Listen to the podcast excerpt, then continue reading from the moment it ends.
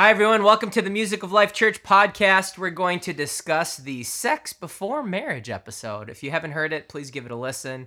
We're going to break down the episode so you can help people who've been hurt by this topic. I'm Pastor Jonathan, and I'm here with Pastor Joel. Hello. So we were just talking about, you know, the fact that these episodes might be a little bit longer. Yeah. Coming up. This is a huge topic. Yeah, big topic. And right off the bat, you know, I want to kind of break down the history of it to see that this is only what, like 500 years old that you're saying? Right. That marriage has been linked with a legal perspective. Right. Even, you know, we talked about going back to the Council of Trent in the mid-1500s when all of a sudden it requires marriage to be done by a priest with witnesses. That in and of itself is like, wait a minute, even that is different than what the Bible says. Mm-hmm. The Bible just talks about sexual intercourse, consensual sexual intercourse leading to marriage. You know, the man goes in unto her and she became his wife.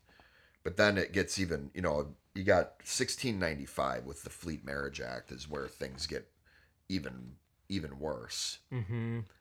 When you not only require this witnesses and in front of a priest, but you're also bringing in this aspect of it being a government concept and pulling in this, requiring a legal contract in order for it to be considered marriage. So is it control? Was it like, we want to know who's married? What? That, I think there's that. Plus the big thing here, which this is a tough topic. We maybe would have to do an entire other episode just on marriage by itself. Mm-hmm. But this was a way of preventing men from having more than one wife, which a lot of people would think, well, no, God prevented men from having more than one wife. When, though? Starting in the New Testament? Well, we have a lot to unpack there with some verses that have been completely demolished by Jesus, and not that Jesus demolished, but that man has demolished. Right. Mistranslations, misunderstandings, and we'll get into some of that in another episode. But this was really a way to prevent men from having more than one wife. So it's control. It is control. So that's where all of this contract, all of it, like it came in, we need to exert more control. Yeah. So which leads us to the, you know, limitation side of the conjunctive. The limitation perspective is seeing, putting an additional limitation on marriage. Right, so it's not necessarily, it's like, you know what? God's way of people not having, you know, you make a marriage covenant with someone that you have intercourse with. Well, people are still having intercourse. You know, people are still having more than one wife. People are still, you know, sexually promiscuous. Right. We need to exert more control. It'll make marriage better if we add this additional limitation. Not only is it, well, and, you know, you could say that it's removing God's definition, they're putting man's definition in place of that, making it a contract. Right. Which actually then, what's unfortunate is it leads to God's definition of marriage being forgotten and people getting married in God's eyes without knowing it. That's one of the reasons this is so damaging, is because, to your point, it didn't just add to God's definition, it changed what marriage means completely, and now people are getting married in God's eyes and not knowing it. Yeah. Not knowing it at all. They're not only being controlled, but they're getting married and not knowing it, or they're thinking they're getting married and not getting married. Like, they may have already, that was another thing we talked about, they may have had a marriage covenant already struck with someone when they go to the courthouse and get married in front of a judge or whatever, thinking they're married to one person, but actually being married to someone different altogether. And so God is going to be pulling them towards their spouse. Yes. And that's where it's like your prayers could be hindered. You know, someone who potentially has a marriage covenant with someone else you know, if they believe, well, you know, I was promiscuous growing up, but then I became a believer and gave my life to the Lord. And it's like, if you still have a covenant, is, you know, that's where we ask people who've been hurt by this topic, you know, do you feel like God's answering your prayers? Do you feel like he's moving on your behalf? Do you feel like he's talking to you? Because if you have a covenant with someone else, God could be pushing you towards that person that you have a covenant with. Yeah, we talk about in our restoration process when we're trying to help people get out of the hole, mm-hmm. get their lives back in order. One of the things we do is we'll say, here's the definition of marriage. Here's how important this is to God. If you possibly have any marriage covenants that aren't profitable, that aren't being handled well, how do you think God is going to handle that? Like, this is an important topic to God. If I have a marriage covenant that I'm not aware of, I don't think there's much God's trying to get my attention in more than that. Right. So that may be so our warning in restoration is, if your life is crappy, can just consider right. This could be one of the reasons. Right. And remember, it is consensual sexual intercourse. So anything that's not consensual is not covenantal. Right, and that's what we mean by consensual is covenantal. It's like, is this able to strike a covenant? It doesn't just mean the two people want to have sex. It means they want to and they're both open to a covenant. So there would be nothing getting in the way of these two people covenanting with each other. Right. So then our defense strategy with the people on the stricter limitation side was to ask them their definition of marriage. Yes. Which I think that's great. Because we're getting down again to the definition and the limitation that people are presenting in order to get more control, in order to exert more control on the person so that this behavior doesn't happen. I find it interesting how hard of a time people have in defining this as well. For it being a topic that everybody's aware of, everybody's been impacted by marriage. Mm-hmm. In the majority of the people on earth, in some way, shape, or form, have marriage somewhere in line with their plan for happiness. Yet when they're asked to define it, it's like, whoa, wait a minute. I don't know. And yeah, that's alarming. Right.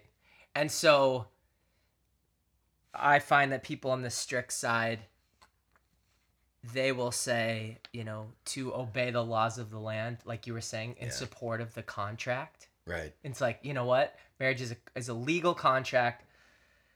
So one of the ways to address that with people who've been hurt is to basically say, do you feel the same way about divorce as the government does? Yeah.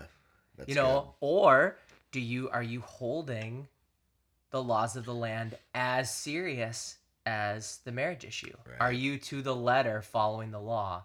But again, it's just, I want to ensure that this result happens, so I'm going to pick from the law and that's when I hear people address it. The laws of the land is when it comes to marriage. Yeah. They're holding up the law as the authority. And it serves them in that context is when they're using it, right? No one, like, are they using all the laws of the land in the way they're using this one? And it's reminded me of the voting thing. I think you made such a great point in that episode where it is just like, wait a minute. Are you saying I have to get married then? But to your point, the you know, these Bible verses never that talk about submitting to the laws of the land were never meant to be instructing us to do that above or in place of the Word of God. And that's what's happening here is, it's not just I'm following the laws of the land by getting married according to this legal document. It's I'm doing this in place of what God has said marriage is. Right. And that's where it's massively damaging. Nice. That's awesome. So then we got a call. Pastor Dick. Yeah. So he agreed with us. Wasn't that awesome? Yeah. For a little bit. And then he kept talking. Yeah, he did. He had a lot to say this time. He really did. And again, man, I don't know if you've heard of these courses and these classes where people go and a lot of people that grew up in the church had purity rings, had the contract that they signed. And to pretty much everyone that I've heard that experienced that, it did nothing. No. The intention was to help teenagers and young kids not do damage. Right. That was what they were preventing. They didn't want, well-intentioned parents are out there saying, I don't want my kids to experience the scars and the damage that I felt growing up. But it just added another limitation. It really did. And, it's like, so we don't want our teenage kids getting married. So we'll tell them, don't have sex. It's wrong. It's a sin. You're breaking this contract you created with your dad or your mom. Mm-hmm. And that doesn't work. I'd love to ask Pastor Tater if that worked for him. He's wanting to us to show him our purity ring. Sorry, Pastor Tater, I don't have one to show you. But I also, I've found, especially in our journey of helping males become men, and I'm a dad too, and I got a teenage son. The stuff I'm trying to teach him don't have sex. This never works. Telling people not to do something doesn't work as a strategy of changing their behavior. If anything, it's more likely they'll do it. But if you teach them what marriage really is, and that was what I loved about it gave us an opportunity to talk about how the real way to help these teenagers be more respectful of what sexual intercourse is by teaching them that, well, go ahead if you want to get married. You ready to get married? We've said that in these men's courses. Yep. You want to get married? Are you ready for that? Are you ready to share everything that you have, do, and are with her? Or are you ready to share all that you have, do, and are with him? Right. And then, for the men too, it's like, are you ready to be the husband to this woman and to care for, are you ready for God to call on you as responsible to nourish and cherish this woman? No. All right. Then you might not want to start a marriage covenant by having this sexual intercourse. Right. So also, we talked about the fornication stuff. Yeah. So the fornication issue. Just to give some additional commentary, fornication, sexual fornication or sexual immorality as a form of fornication. What are other fornication things? So fornication would be any behavior that's a result of unbelief. So fornication means committing idolatry, and idolatry means idol worship. So anything that I am worshiping or sending my value to or propping up as a high place in my life would be anything that's really in place of God the Creator. Where my focus and praise goes to could be in line with that. So it could be like in the Old Testament, a lot of these the high places were would be an example of fornication. These were fornicators when they went to a high place and worshipped these groves or these images that were created of other gods. That was fornication. So in our day and age today, It could be anything. One of the things it could be is things we see, like pornography, right, is an example of fornication, right? And it's worshiping an image. It's and so therefore idolatry. So it isn't just sexual. Now it can be. I can give of myself to a woman as an idol. I'm just worshiping who she or what she looks like in her appearance. That can be a form of fornication, but it's not limited to that. Right. So your fornication, just so I understand, fornication is idol worship. Right. So anything, so that means that I can be an idol. Right.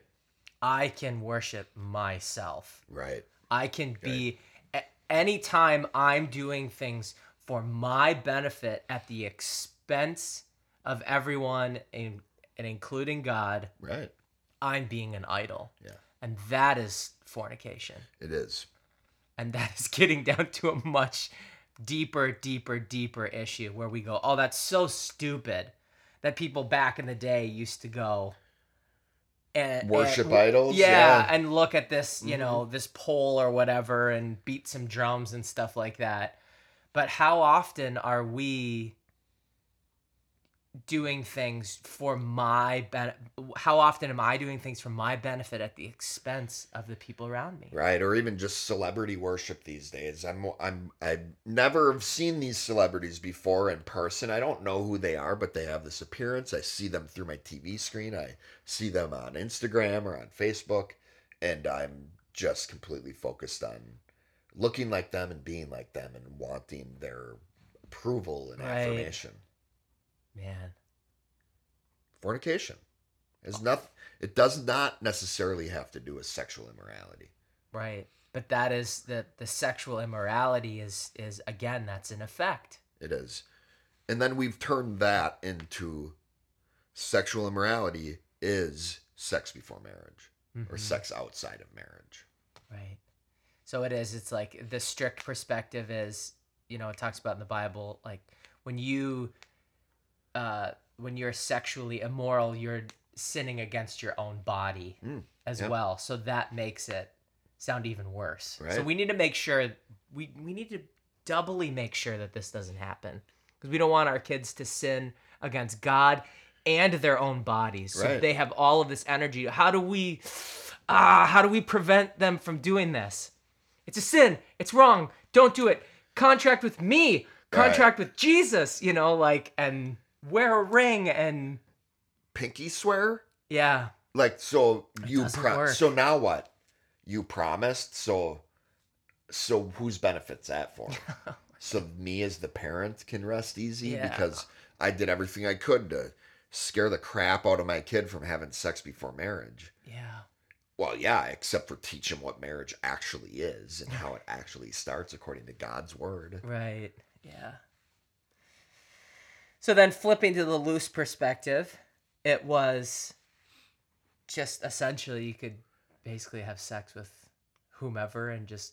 Yeah, and that, I mean, this one's very common. Yeah. I think this is where most people land is like this, well, outside the church especially. It's like, especially in this day and age where we're really getting to this point of, it's almost like this next wave of free love and... Which is great, right? Like, we all should love each other, but it being expressed in this very sexual manner and what we're seeing is people still not, because of the stigma of sex in our culture today is diminishing, which is good in a part. It should lead us to being able to talk more openly about this topic, which is one of the issues, right? Is because this topic has been taboo to talk about.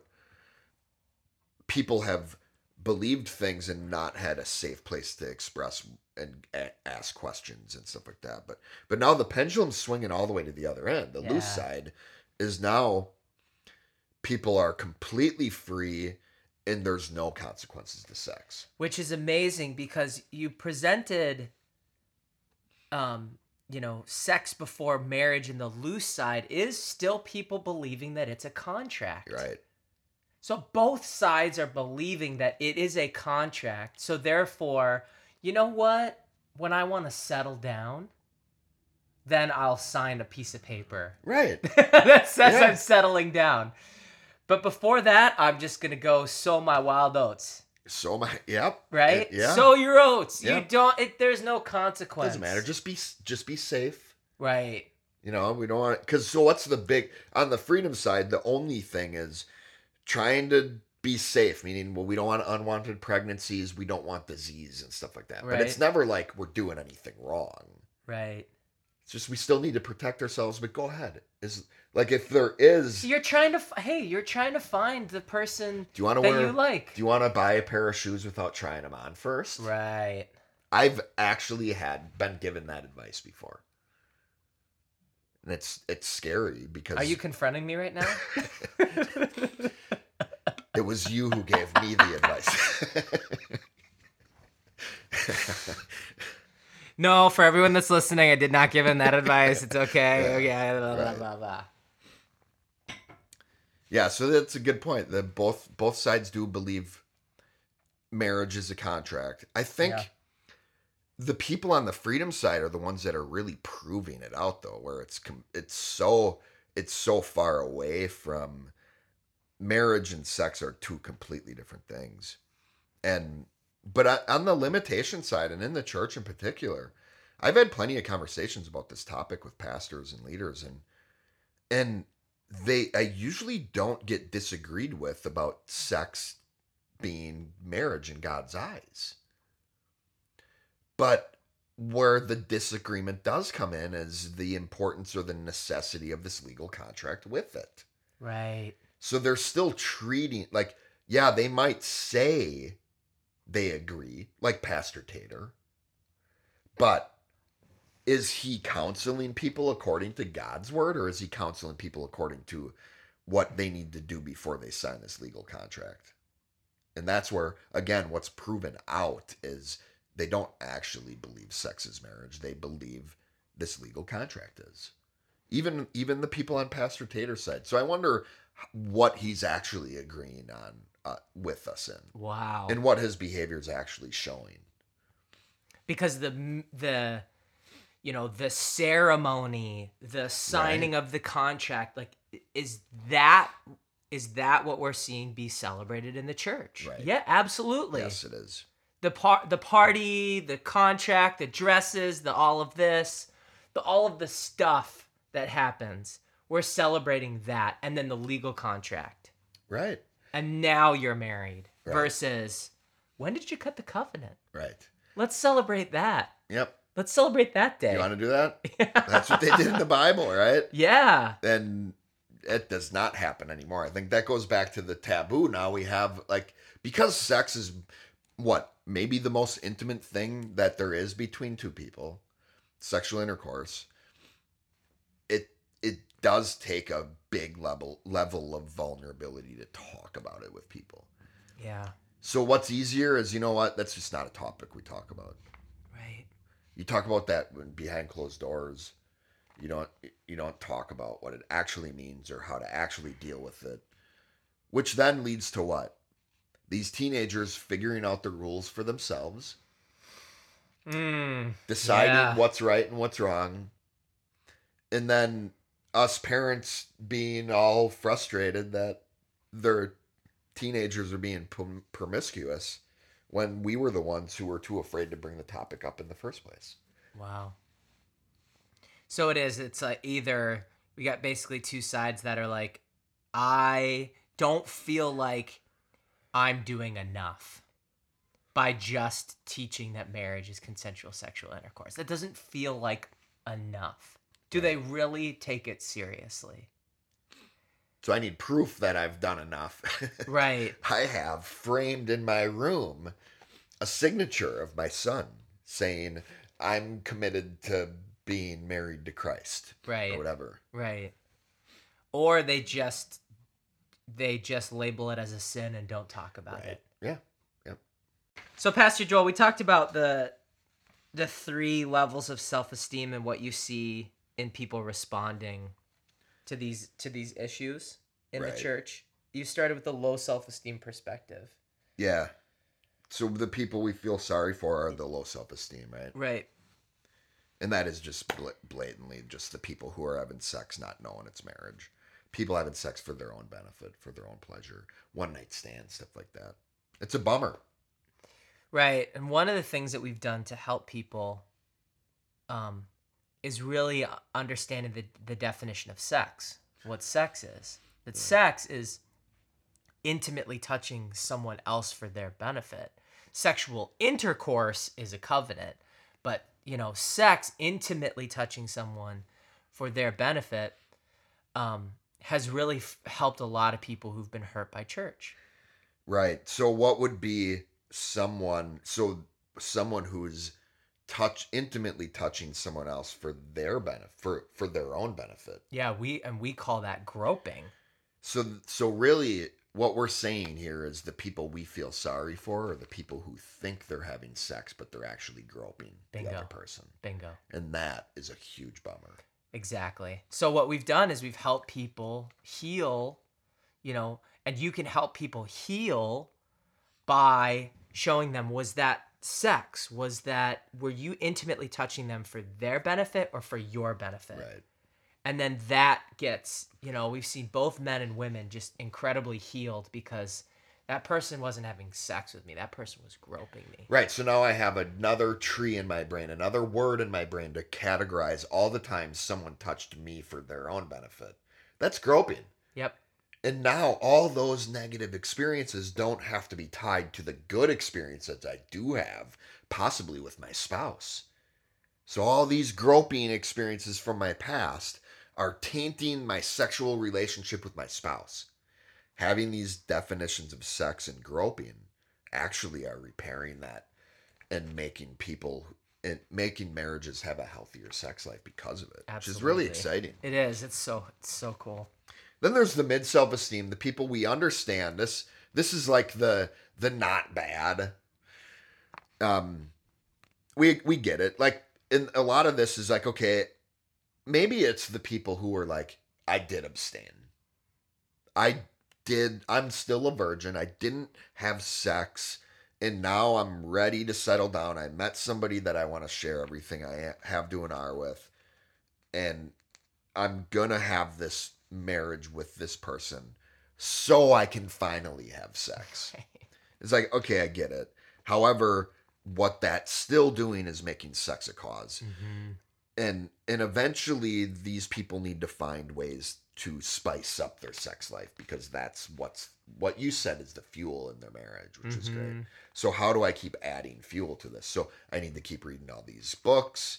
I need to maybe, you know, some of these books are telling the wives, it's your job to, you know, your wifely duty to, you know, have sex with your husband. And yep. And, you know, and these books are telling the husbands, take the trash out, dude, so you can have sex. So you can get it. Yep. And it's all these strategies for how they can spice up their sex life. And it's a bummer. That sounds very unspicy. It does. It does. And then the ultimate, the people we look up to, the people we're impressed with, are those who, the high self-esteem, where they do recognize, I don't need to see sex as something that I need to get. If I'm in a healthy marriage and I have these opportunities to express that love to my spouse through multiple facets, one of the things that is a result is my spouse will want to give back to me, and I won't have to worry about how I'm getting mine. We can both see sex or everything in our marriage, but sex in particular, as an as a way for us to give to one another. Awesome. So, and that's where I love the ending we did on that one. We're really explaining why mm-hmm. sex, instinctively we do know, we may not consciously understand the right way to do this, but instinctively, unconsciously, calling it making love is really shows us how it ought to be done. Right. Awesome. Well, thank you, Pastor Joel. And thank you to everyone who's listening. This has been the Music of Life Church podcast. If you have any questions or comments, or you'd like to hear a certain topic, please let us know. We'll see you next time.